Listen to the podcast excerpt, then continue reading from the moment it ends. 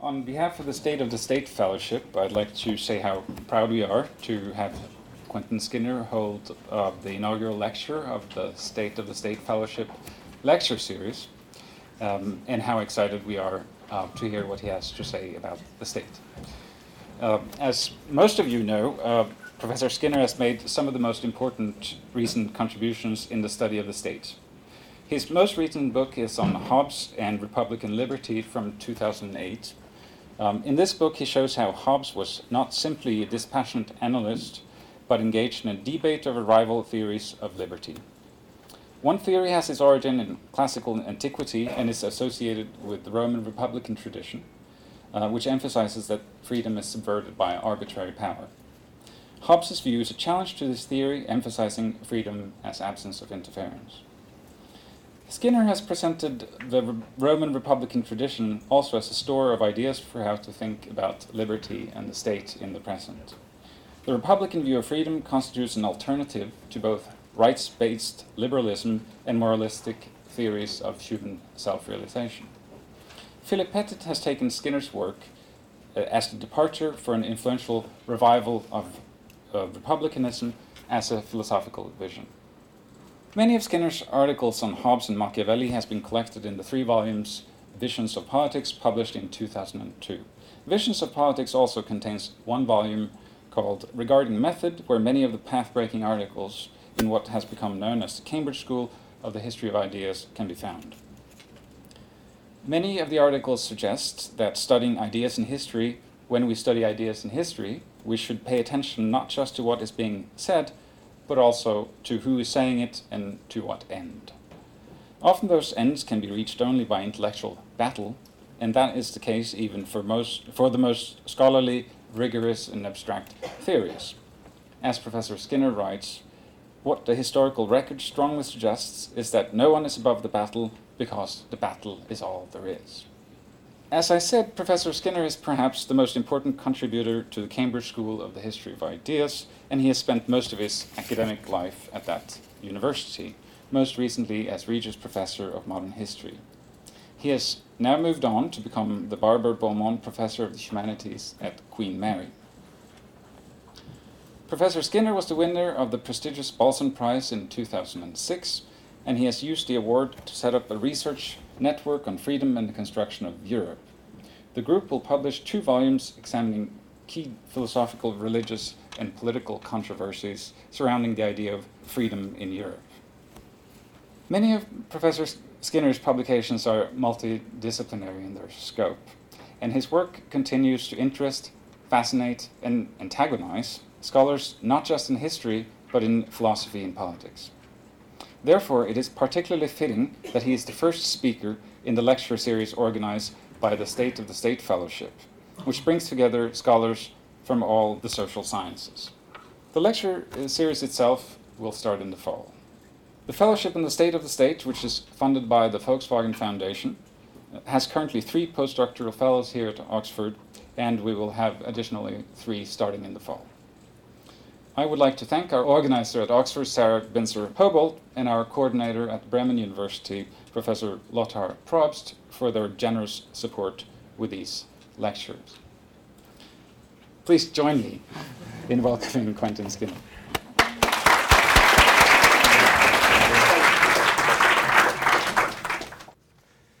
Well, thank you very much, Reidar. It's a very great pleasure to be here and to be inaugurating what sounds like a really spectacular series. I'm going to speak under the title The Idea of the State, a Genealogy. Well, before I begin to try and trace this genealogy, I need to underline two limitations of the argument. It has other limitations, but these two are very important to bring out. One is that I assume that the only method by which we can hope confidently to identify the views of specific writers about the concept of the state will be to focus on the precise circumstances in which they invoke and discuss the term, the state. So I'm going to limit myself as much as possible to writers who actually use that terminology because that is, for sure, to show that they're in possession of the concept. Of course, you could be in possession of the concept without using the terminology, but that opens a, a huge vista which I'm deliberately blocking off. Secondly, as that already intimates, I'm going to limit myself entirely to the Anglophone tradition. I regret the parochialism, but there are good reasons for it. One is just a desire to keep the materials under some kind of control. And as Reidar has said, the kind of way I like to try and talk about these historical issues is to try and show that there is always a contest, a dialogue happening. That's much easier to show within one uh, intellectual tradition. There's not, of course, to say that it's an isolated tradition, and that's not what I shall presuppose in what I say, but I will stick with the Anglophone case. One other preliminary before I try and get going is that you might entertain a possible doubt about my approach. Why genealogy? I have to say, I've come to feel that this approach is, in the case of certain concepts central to our political and moral discourse, sort of forced upon us. It's an, a Nietzschean thought. It's sort of forced upon us simply because, and I give away the game at the outset here, it seems to me that there is no agreed concept to which the term state has ever referred. So the suggestion, which you still find very widely canvassed in handbooks of political science, that what we should be looking for is a neutral analysis to which we might in principle all come to agree, that seems to me a, a hopeless project. And indeed, I would go so far as to make the explicitly Nietzschean point that any moral or political term that has become so deeply enmeshed in so many ideological disputes over such a long period of time as has the concept of the state is going to defy definition. I mean, that, that's just going to follow. And th- that, that is Nietzsche's reason in the genealogy of morality for writing about moralität as a genealogy. What we're going to see as my genealogy unfolds is that there just is no concept here with natural boundaries. There's no essence that we could get to. Now, that's not, of course, to deny that one definition of the state has come to predominate, for it has.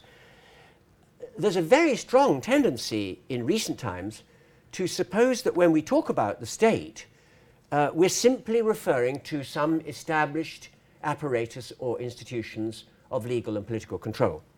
So, in common parlance, for example, any newspaper you open now, and this is actually rather a recent phenomenon, but it's true, I think, any newspaper that you, you open now that talks about government will use that term interchangeably with the state. The state, the government. Those terms are treated as synonyms.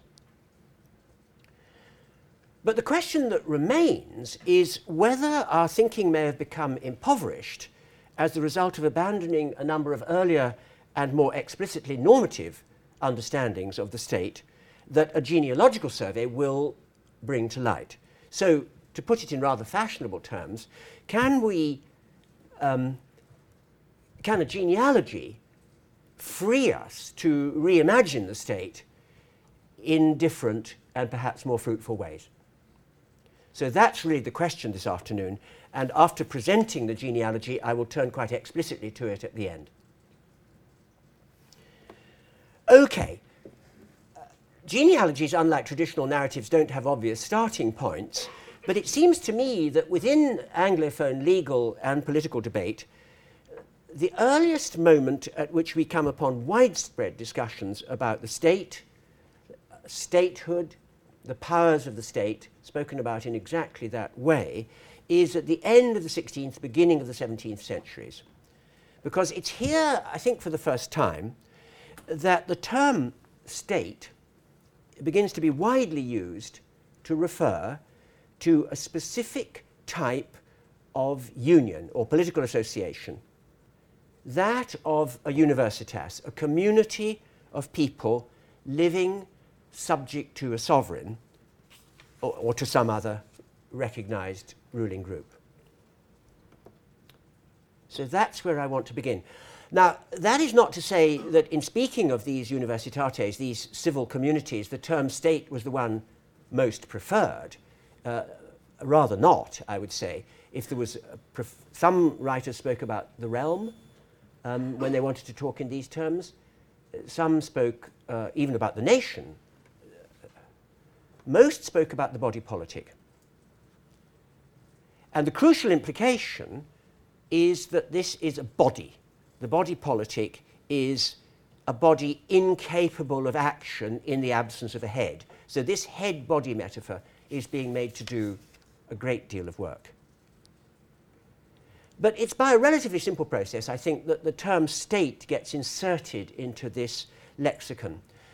Um, in the Renaissance tradition of advice books for princes, one of the questions that had always been raised, most famously raised by Machiavelli, but raised throughout the tradition, is what does such a, figure, what does such a prince, such a ruler have to do to maintain his state, mantenere lo Stato in, in the Italian.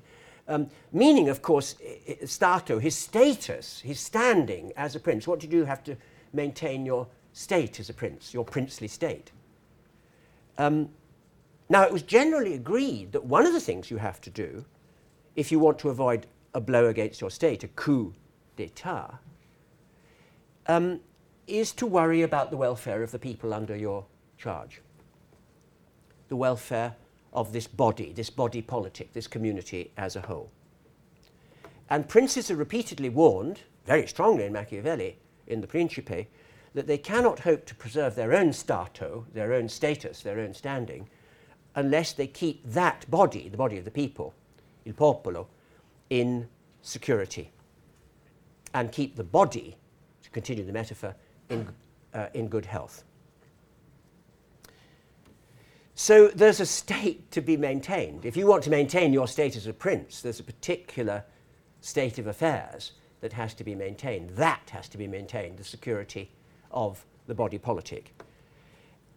And by a very small um, linguistic slippage, but by an enormous conceptual shift, what begins to be said is that, that what the prince has a duty to maintain is lo Stato. Well, it's a deep pun. You can never disaggregate that. Are we talking about the prince maintaining his state, or are we saying that there is something called the state that the prince has a duty to maintain? Well, at first you just could stare at the page forever and not be sure. But eventually it becomes clear that what's being spoken of is um, a state which the prince has a duty to maintain.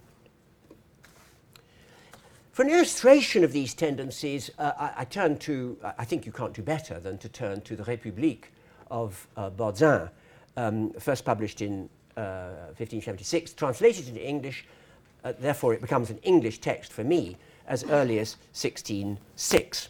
At the beginning of Book One, Bodin's translator, Richard Knolles, translates him as saying, and I quote, that we need a definition of the city, civitas is obviously the, the word echoing there, the city or state. So here the state is being equated with the civitas, the body of the people. And I quote Bodin in Knolles's translation It is neither the walls, neither the persons that maketh the city, but the union of a people under the same sovereignty of government. So to institute a monarchy, I'm still quoting, is to create a public authority in which the people in general, and as it were in one body, swear allegiance to one sovereign as head of state. So there you have it. Now I'm going to call this way of thinking about the state, um, that's to say that it's the name of a body subject to a sovereign head. I'm going to call that the absolutist view of the state. And I next want to note that this way of thinking about the state is picked up in two distinct strands of legal and political discourse in early 17th century England. One arises out of scholastic discussions about suprema potestas, especially as conducted by such luminaries of the second scholastic as Vitoria, uh, Bellarmine, and above all Suarez. These philosophers all allow that the universitas of the populace is the original bearer of supreme power. But they always insist that the, it's a rather mysterious claim, the act of instituting a state means that, as Suarez puts it, there's a quasi alienatio of that supremacy, which they divest themselves of it, and it now becomes a right of those governing them. And that is a, a point of view echoed in, in a very a, a literature very much influenced by Suarez in the first two decades of the 17th century in England. In texts like, for example, Kellison's Right and Jurisdiction of the Prelate and the Prince, you find exactly that argument. I just quote As soon as the people make choice of a king, they subject themselves to an absolute ruler who thereafter exercises supreme power, suprema potestas, over, and here it comes again, the whole body of the state. The other and still more influential way in which this absolutist theory gets articulated is as part of the doctrine of the divine right of kings. So if you look, for example, at Robert Filmer's Patriarcha, which is written in the 1630s, probably in 1630, although of course not published until much later, not printed, uh, it, it's scribally published. Um, that begins, as I'm sure you remember, with the stigmatizing as a dangerous heresy of the belief in the natural liberty of mankind, what that fails to recognize, as Filmer insists, is, I quote, that all rulers receive their authority not from the people, but from the ordination of God. Kings are the vicegerents of God on earth and enjoy their power over the body, and here it comes again, of the commonwealth or state. Okay, there's the absolutist view head of a body, and the body is the state. I now want to note that although that absolutist view is very widely defended in the opening decades of the 17th century, you also find it, it gets into dialogue or to, uh, it becomes subject to a terrific barrage of attack. And the, the point of insertion into this debate, I think, is as follows. Critics agree that when we talk about the state, we are indeed referring to a civil union, a body of people under government. But what they want to repudiate is this head body metaphor. The universitas, they, these writers want to say, isn't not a mere headless torso in need of a sovereign head to guide and control it. On the contrary, it is equally possible, they want to say, for sovereignty to be possessed by the union of the people themselves.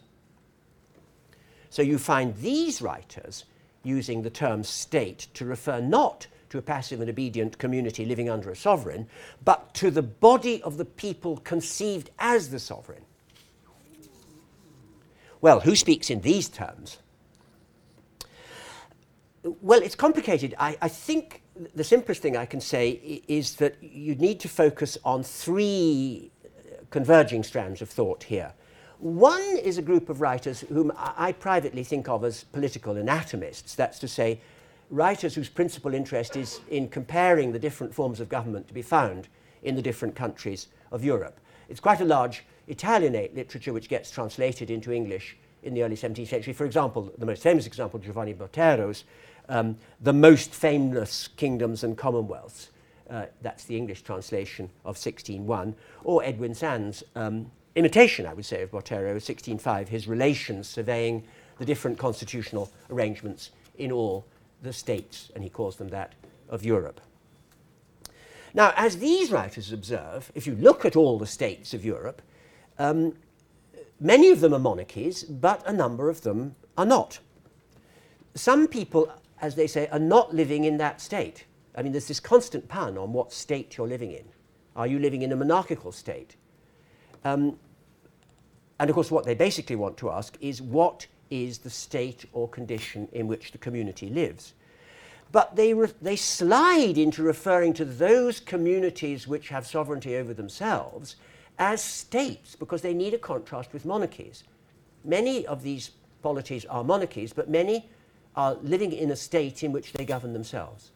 And these tend to be called states by contrast with monarchies. Secondly, connectedly, but this is a very different claim. There's a large Italianate literature which gets, um, very interestingly, that it, it begins to get uh, translated in the last years of Elizabeth's reign and the beginning of the 17th century, where some of these questions are, as you might say, open.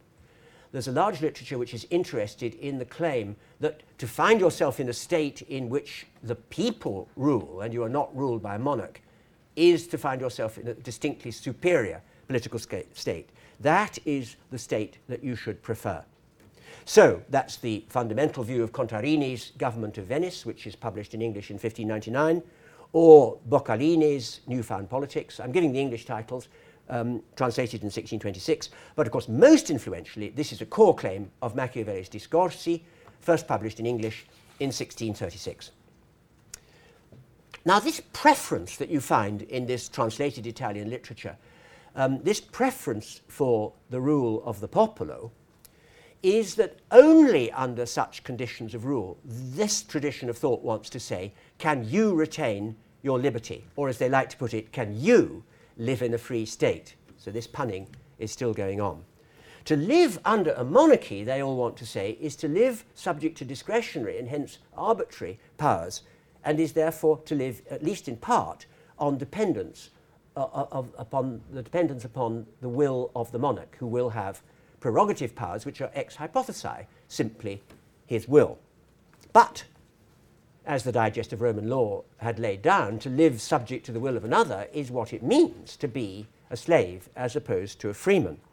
So the claim emerges if you want to preserve your freedom as a citizen, you must not live under a monarchy.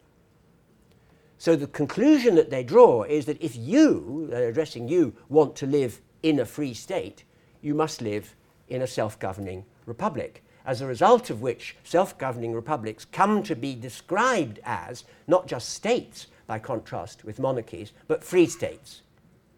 Um, a much bolder and indeed um, uh, a more invidious claim because now we have a contrast uh, with monarchies in which you're being told that the, the, the free state is the one to which you should aspire to live. Okay, thirdly, um, you need to take note of a more general line of attack on monarchical absolutism that begins to emerge slightly later um, in the beginning of the English Civil Wars. And here the magical date would be 1642, where there begins to arise, and for me, the key figure here, he's slightly off centre, but is of extraordinary importance, since practically every monarchical writer then replied to him, is the figure of Henry Parker writing a series of tracts in 1642, stemming and drawing very strongly, in Parker's case, from a combination of scholastic discussions of Summa Potestas. He's clearly been reading Suarez whom he, he repeatedly quotes in translation. Um, but as adapted by Huguenot publicists, radical Huguenot publicists of the previous generation, whom he's also been reading. Now, what he's drawing on is a minority of schoolmen had always argued that the communitas, the, the primitive community of people, can never alienate its sovereignty. This view of Suarez is a mistake. It can only ever delegate it. And so, if there is an apparatus of power, it is nevertheless an apparatus in which the sovereign remains the body of the people. Of course, they may delegate its exercise, but if you ask who is sovereign, the answer is the, the people remains the possessor of summa potestas. Now, that's the view that Parker Englishes, especially in the observations of 1642, in which he refers with remarkable freedom to what he keeps calling the whole body of our state, the whole state of England. Course, there's still a kind of a pun here. What sort of a state is England in? But that is to ask about the state. Well, he says the negative answer is that sovereignty in our state cannot lie, as the royalists are contending, with the king as head of state, because, and here you get the scholastic doctrine, the king may be maior singulis, he may be greater than any one of us, but he can't be um, maior universis. He must be minor universis. He must be lesser in status, in standing, than us considered as a people. So the positive answer that you find in Parker, and I quote, is sovereign power resides with the whole body of the people or state.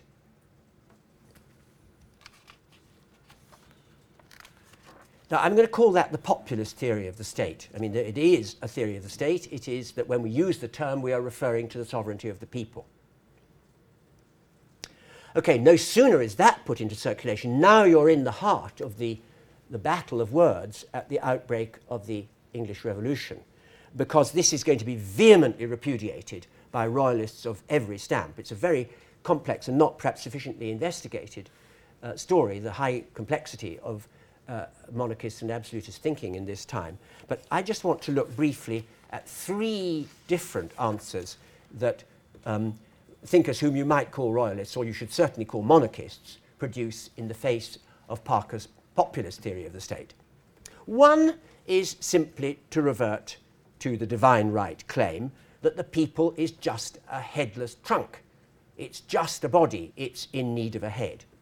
And, and that's what, as it were, all um, Anglican clerical writers of 1642 find to say about Parker. But some of these Anglican clerical writers are a higher class of person, and that brings us to a second strand of thinking, which I, I think the most notable example is Thomas Hobbes's great adversary, John Bramhall, who writes uh, a spectacular treatise called The Serpent Salve, which is a line by line refutation of Parker, published in 1643, in which he says, I quote, We must begin by recognizing that power is indeed inherent originally in the people, quoting Parker and agreeing with him, and that we may describe this collective body as the body of the state. But when the people, I'm still quoting, submit to government, the legal act performed is the divesting of themselves of sovereignty, in consequence of which their ruler becomes, and here it is once more, the absolute head of the whole body of the state. So there's a second possible answer. You go back to this sort of what you might call rationalist absolutism. But the third answer is that there emerges in the defense of absolutism a, a, a different view of the state. I now want to talk about a different theory where it's conceptualized in neither of the sets of terms that I've so, so far laid out. And among the absolutists I want to talk about, incomparably the most important, although there are others, um, is Thomas Hobbes. In the Leviathan of 1651, he tells us that in putting forward his theory of public power, as he says at the outset, he will speak not of the men, but in the abstract, about the nature of the commonwealth or state. So, this is a treatise about the commonwealth, as it says on the title page, or state, civitas or state. Civitas, commonwealth, state. For Hobbes, these turn out to be synonyms. So, I want to say a word about Hobbes's theory of the state. Well, this will be familiar territory to you, and I won't dwell on it so long, but it does raise a whole new um, picture to add to my story so far. Well, Hobbes, remember, opens his analysis by reflecting on what he calls the natural condition of mankind, in which he promptly launches a scathing attack. I can't help feeling that it's Parker he has in mind, because he may not have read Parker, but certainly he read Bramhall. And if you read Bramhall, he gives you he, the entirety of Parker's treatise is in Bramhall. That's the good scholastic way of going forward. You quote your opponent and you refute him. You quote him again, you refute him. So you could easily read Parker if you read Bramhall. Um, so the attack that Hobbes mounts is on this underlying idea, this Suarezian idea, or indeed um, in the opponents of Suarez, this scholastic idea of the body of the people, the corpus politicum. And one, I think, of Hobbes's fundamental aspirations in presenting his celebrated picture of the natural condition of mankind as one of a multitude of people living in a state of mutual and endless hostility to each other is to say that to think of the people in nature as a united body is just nonsense. They're not a united body. There's no such thing in nature as a body of the people. There's just a mere multitude living, as Hobbes uh, interestingly puts it, in, in conditions of solitude which are dissociate. They're dissociate from each other. There's no societas, so it's not a communitas at all. So that's the polemics, I think, of the celebrated account in chapter 13. Okay, so Hobbes not at all happy with that radical scholastic story about the state. But he's no happier with the absolutist story. He's, of course, no happier with the divine right view uh, that sees the people as a passive and obedient body in obedience to a sovereign as head of state. He fully endorses, very important about Hobbes, he fully endorses the parliamentarian claim um, that no lawful uh, political association can be brought into being without the consent of all who are subject to it. That's the only possible lawful mechanism. Could, of course, you could have a state set up by other means, but it's not a lawful state. And he adds that even after the members of a multitude have subjected themselves to sovereign power, they remain the authors of whatever their sovereign does in their name. So there's this constant sense of the presence of the multitude. To put it the other way round, Hobbes never talks in the typical manner of absolutists about the reverence due to kings as God's vicegerent on earth.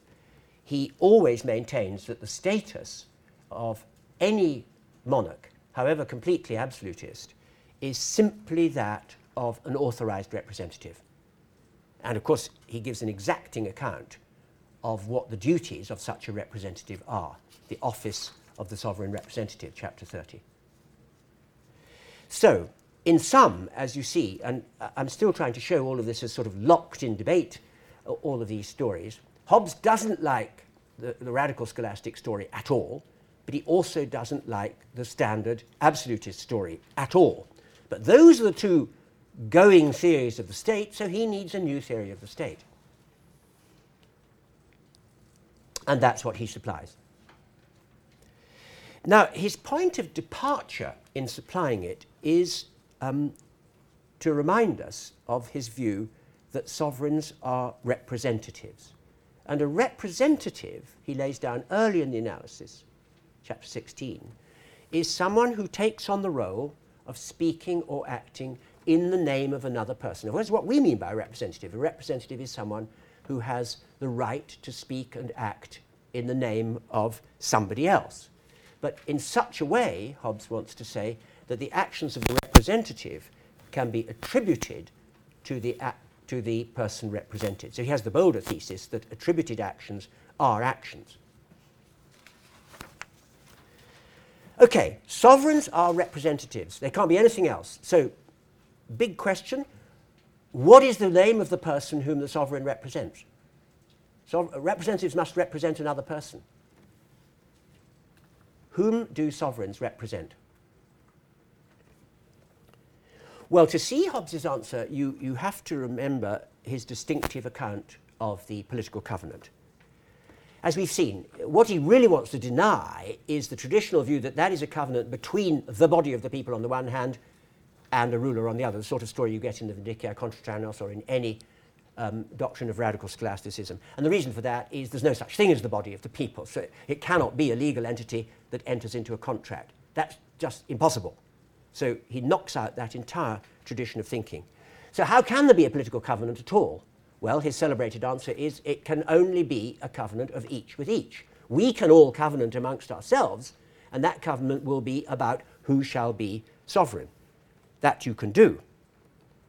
And then, when you have entered into such a covenant, you have a sovereign whose acts count as your acts. You own them. Now, with that analysis, Hobbes arrives at the central contention he wants to make about the implications of the political covenant, which is that when you authorize a sovereign in that way, we all agree, me with you, you with you, everyone with everyone, we agree who shall be sovereign. We authorize that person, and we remain the author of his or her actions. It can be a man or a woman whom we authorize. When we do that, we cease to be a multitude we are now a unified group. We weren't before. But of course, we're now unified because we're unified by a common agreement to live subject to law and by the fact that there's now a determining will, that of our sovereign representative, whose words and actions count as our words and actions. So that we now have one will. Before, there was just every will that there is in the room. But if you have a sovereign, you have one will because the sovereign's will counts as your will. But that's to say that we are now one person. We have one will, we are one person. And Hobbes says exactly that. I quote A multitude of men are made one person when they are by one man or one person represented. So now I can go back to my original question and we can, we can give the answer. Sovereigns are representatives. What's the name of the person whom they represent? Hobbes's answer is epoch making. They represent the state. The person represented by the sovereign is the person of the state. In Hobbes's words, the multitude so united in one person is called a commonwealth or state. Now, this person, the state is a person, the commonwealth is a person. It, it is, of course, as Hobbes says, only a person by fiction. It's not a real person, it's a person by fiction. But it's nevertheless the seat of sovereignty. So Hobbes is categorically distinguishing the state not merely from the sovereign head of a body of the state, but also from the unity of the multitude.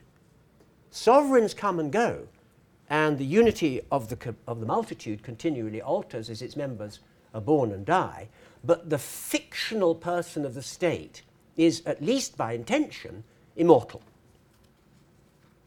I mean, it will be subject to disease, as Hobbes says, but you hope that it will last forever. It outlives everyone.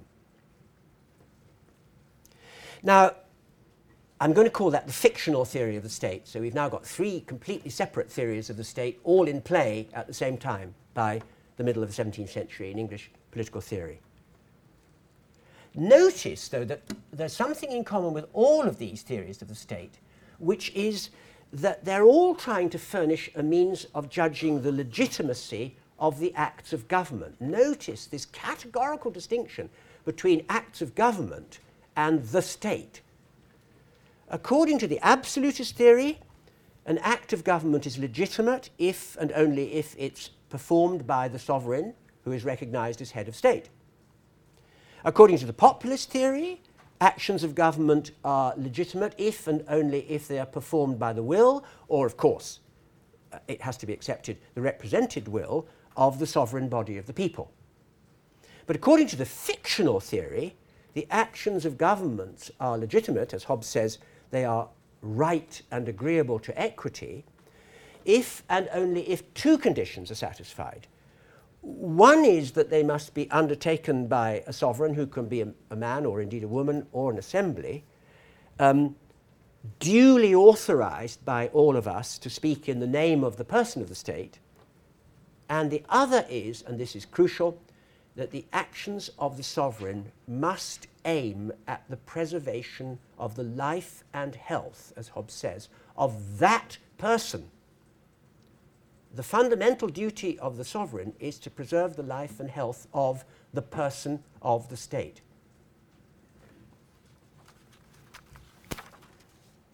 Okay, there's a dramatic departure, um, but it must be admitted that it had, it's quite difficult to, to articulate, I, I, think, and quite difficult to understand. And anyway, it had very little impact uh, in English political discourse in the next generation. If you think of 1688 and the constitutional settlement of 1688, and you think of the theories of the state that were at large in those debates, the Hobbesian theory is never present.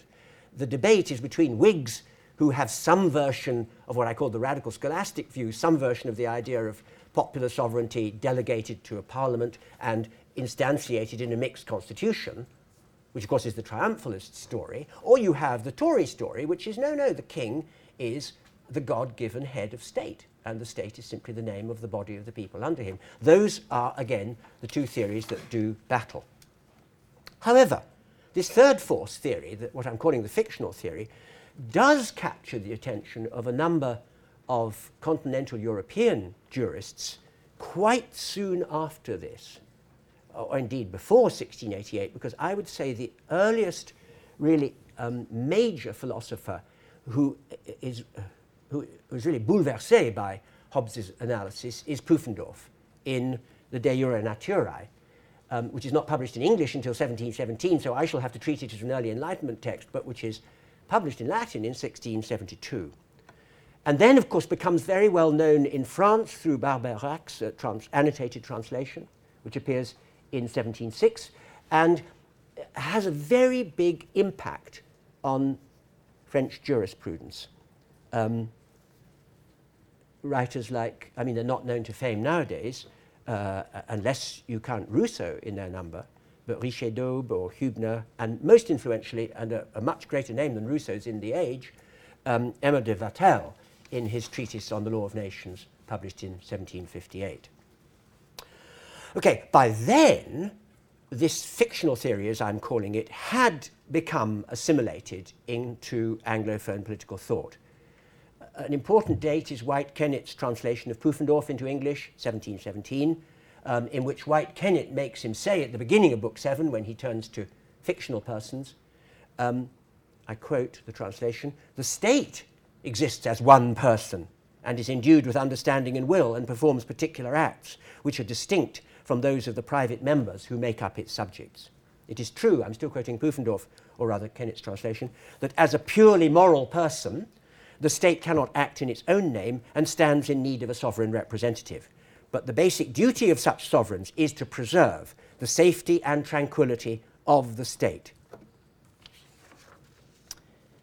Still more important for this reception is this, um, it's not unimportant in the theory of international relations at this day, but this unbelievably influential text of Vattel's, published only two years after its original French version in 1758, published in English um, as The Law of Nature and Nations. If you're going to understand the relations between states, Vattel says very reasonably, you're going to have to start by understanding the state. And that's the beginning of his treatise. So the opening book is not about international relations, it's about the items that are present in international relations. And those items, he says, are states. And what is a state? I quote A state is a distinct moral person possessing an understanding and a will peculiar to itself. This person is not itself capable of action. If it is to speak and act, there must be an agreed form of public authority to represent it. But the duty of that public authority is to preserve the life and person of the state. Okay, by this stage, we're now in the 1760s, this fictional theory, as I'm calling it, has started to capture the attention of English legal theorists who are sort of inoculated against it by common law. But the figure who really picks this up, and of course, what could be more important, is Blackstone. In the philosophical preliminaries to the mighty treatise, um, Commentaries on the Laws of England, um, published in 1765, the first volume with this fascinating um, philosophical introduction, Blackstone comes forward in explicitly Hobbesian vein. Uh, and it's hard for me not to suppose that it's Hobbes who's echoing in his head because there are unacknowledged quotations all the way through. Um, so, in this quite brief passage, Blackstone begins by insisting, and I quote, that many natural persons, each of whom has his own particular will and inclination, cannot by any natural union, it's his italics, be joined together in such a way as to produce any one uniform will of the whole. The only solution is to institute a political union, and the name of this union is the state. Although the distinguishing mark of sovereignty, I'm still quoting, having the authority to legislate may equally well reside in different forms of government, the authority itself is always part of the natural and inherent right that belongs to the sovereignty of the state. So this state is the name of the sovereign. Now, that bring, is the sort of late Enlightenment story. So you, you might say, thinking genealogically, we have three circulating theories of the state now. We have an absolutist one still flourishing.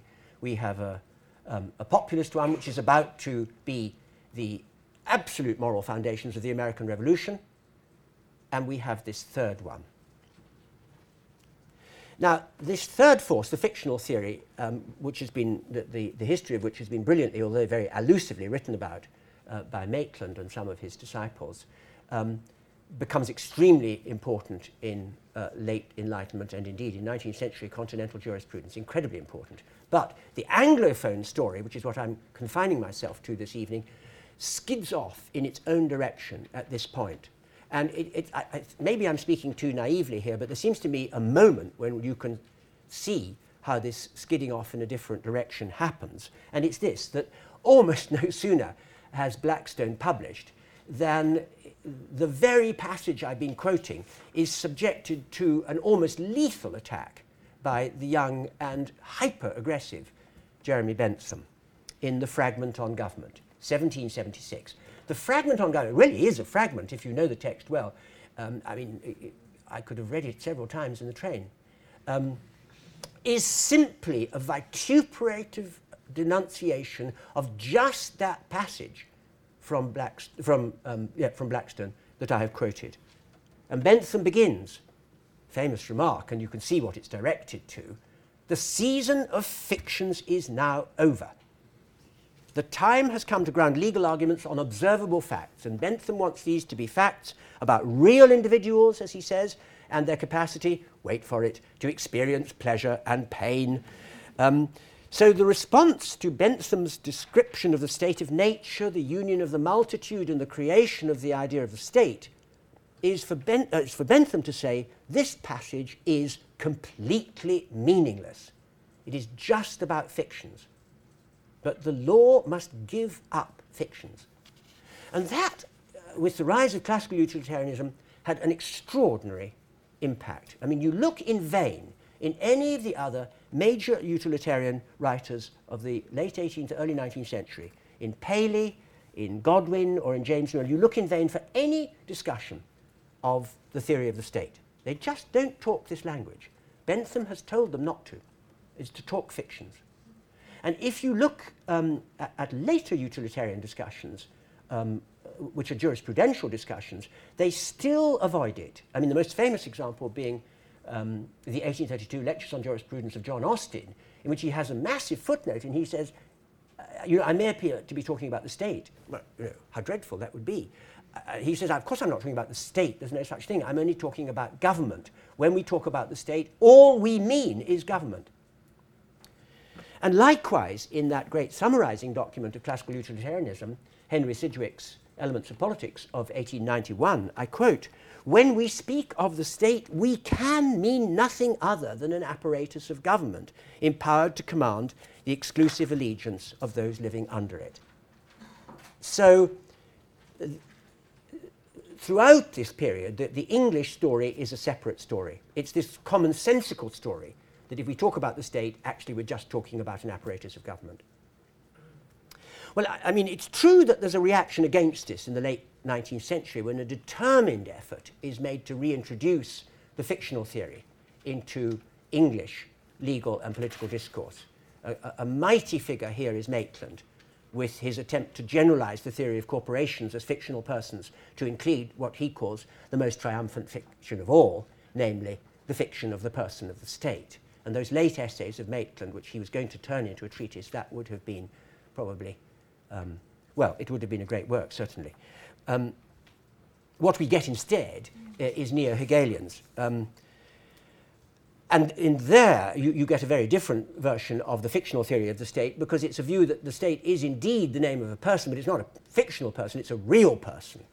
And the, the, the arch presentation of this case is in Bosanquet's Philosophical Theory of the State of 1899, in which he wants to insist that the claim that the state has a will is, the claim, is a claim about a real person because the will of the state is your will, so provided that you are acting in a wholly rational way.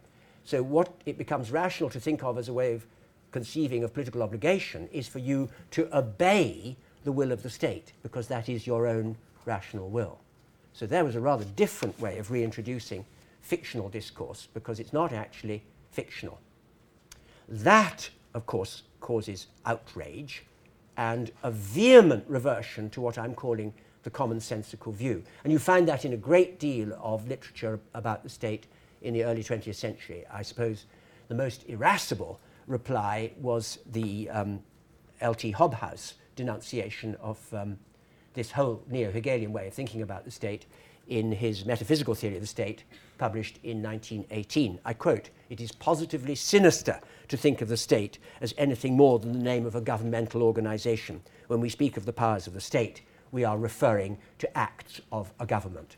So, again, just the commonsensical story. And you find that commonsensical story even in the most ambitious attempt of that period to write a theory of the modern state, Harold Laski's uh, book of that title of 1919. It's a sort of irony because what he says is, and I quote, when we speak about the state, we are merely referring to a prevailing system of legal and executive power, together with an associated apparatus of bureaucracy and coercive force. Well, he's been reading Max Weber, hasn't he?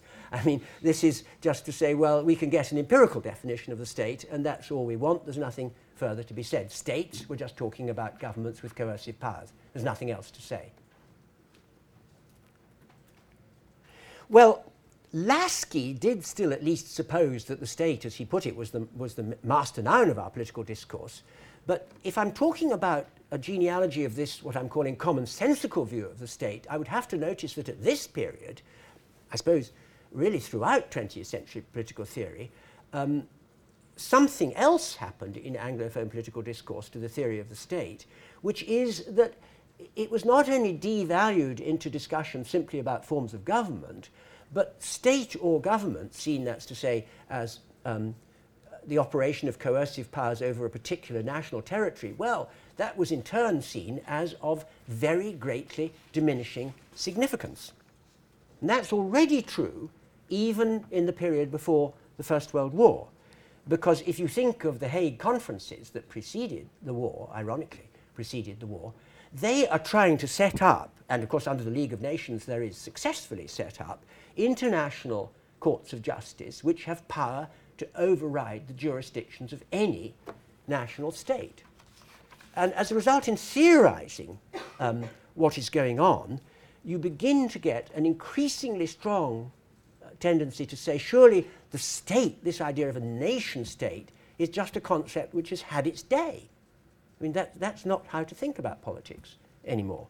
And you already find that very early in the 20th century. For example, Norman Angell, that great protagonist of the League of Nations, writing his Foundations of International Polity in 1914, I quote the introduction, to treat the state as the basic unit of political analysis now is hopelessly outdated and at variance with the facts. And I think you could say that that's actually become a cliche of political theory.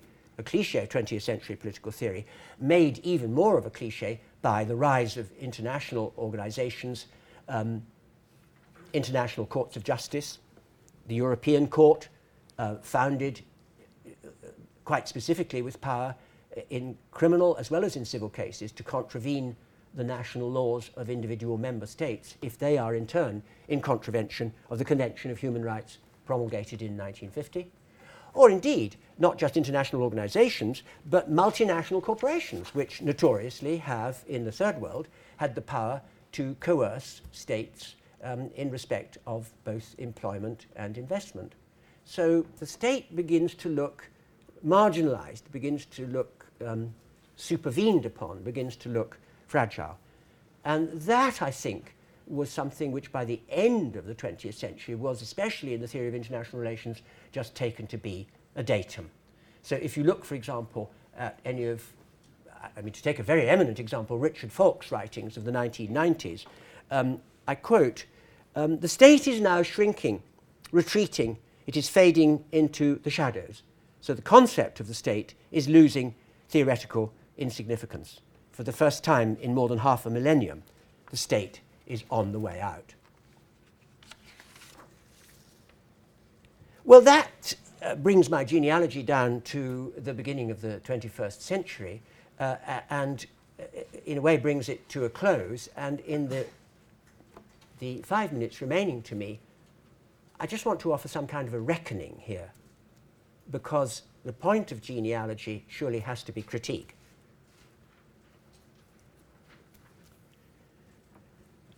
Well, I'm very struck by the fact that the story of the state, the genealogy I've tried to trace, is a very complex intellectual inheritance. And yet, in contemporary political theory, and especially in international relations theory, we confront it in such a way that we find astonishingly little to say about it. The term state, we think, is a way of referring to an established state of uh, apparatus of government and nothing more, and such states are of diminishing significance in our newly globalized world. I just want to say, in conclusion, that that is where we've got to, and that seems to me deeply unsatisfactory, really deeply unsatisfactory. I mean, one weakness is surely the theory of international relations has been extraordinarily over eager to announce the death of the state. I mean, do we really need to point out that the world's leading states remain the principal actors on the international stage and by far the most significant actors within their own territories and indeed have become more aggressive of late.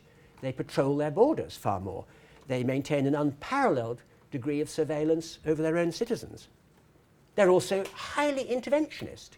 And in the face of the collapsing banking systems of the capitalist world in 2008, came forward as lenders of last resort. I mean, to speak in these circumstances since 2008, I quote Richard Falk, whom I deeply admire, again, the state is fading into the shadows. I mean, this is inattentive.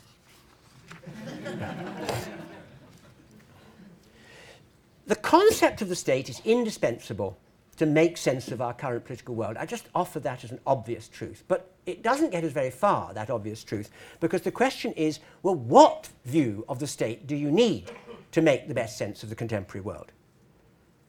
Is the commonsensical view enough, the one that we find in all our newspapers? Of course, we talk about the state all the time now, very remarkably, even in the United States of America. Um, but is the commonsensical view enough, or do we want to rethink our genealogy? Which had offered us a number of other possibilities. Well, uh, I'm not going to talk about the neo Hegelian story, and I would certainly say that if we think about what I call the absolutist story, that's surely of purely historical interest now. The populist story, maybe not, uh, but maybe. What I'm completely sure of is that if you turn to the fictional theory of the state, you come upon a way of thinking that ought never to have been set aside. And that is something that a number of younger political and legal theorists, I'm very struck by the work of Professor Janet McLean, for example, on the fictional person of the state, writing as um, a public lawyer. And I'm very struck also by David Runciman's work on the theory of the state. Necessary fictions, uh, and Janet McLean's work critical of Benthamite jurisprudence, the indispensability of fictions, and especially the fiction of the state. I completely agree with them and I'll take one minute to say why, and then I'll close. I just need to recall why the proponents of the fictional theory were so anxious to mark a categorical distinction between the apparatus of government and the person of the state. They wanted a criterion of legitimacy. And according to the fictional theory, as we saw, the conduct of government is morally acceptable if and only if it basically serves to protect the, the, the welfare and the security of the person of the state. That's to say, of our person. It's not a sinister or strange view, the fictional theory. It is that we are the state. We are considered together a fictional person. And the duty of our rulers is to promote the good of that person.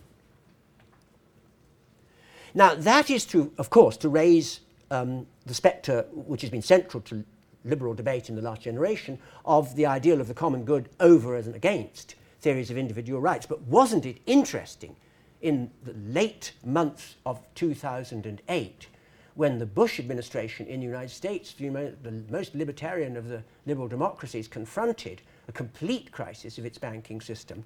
And Mr. Bush went on television, I watched him, I was living there at the time, to say there is a paramount need to preserve the republic.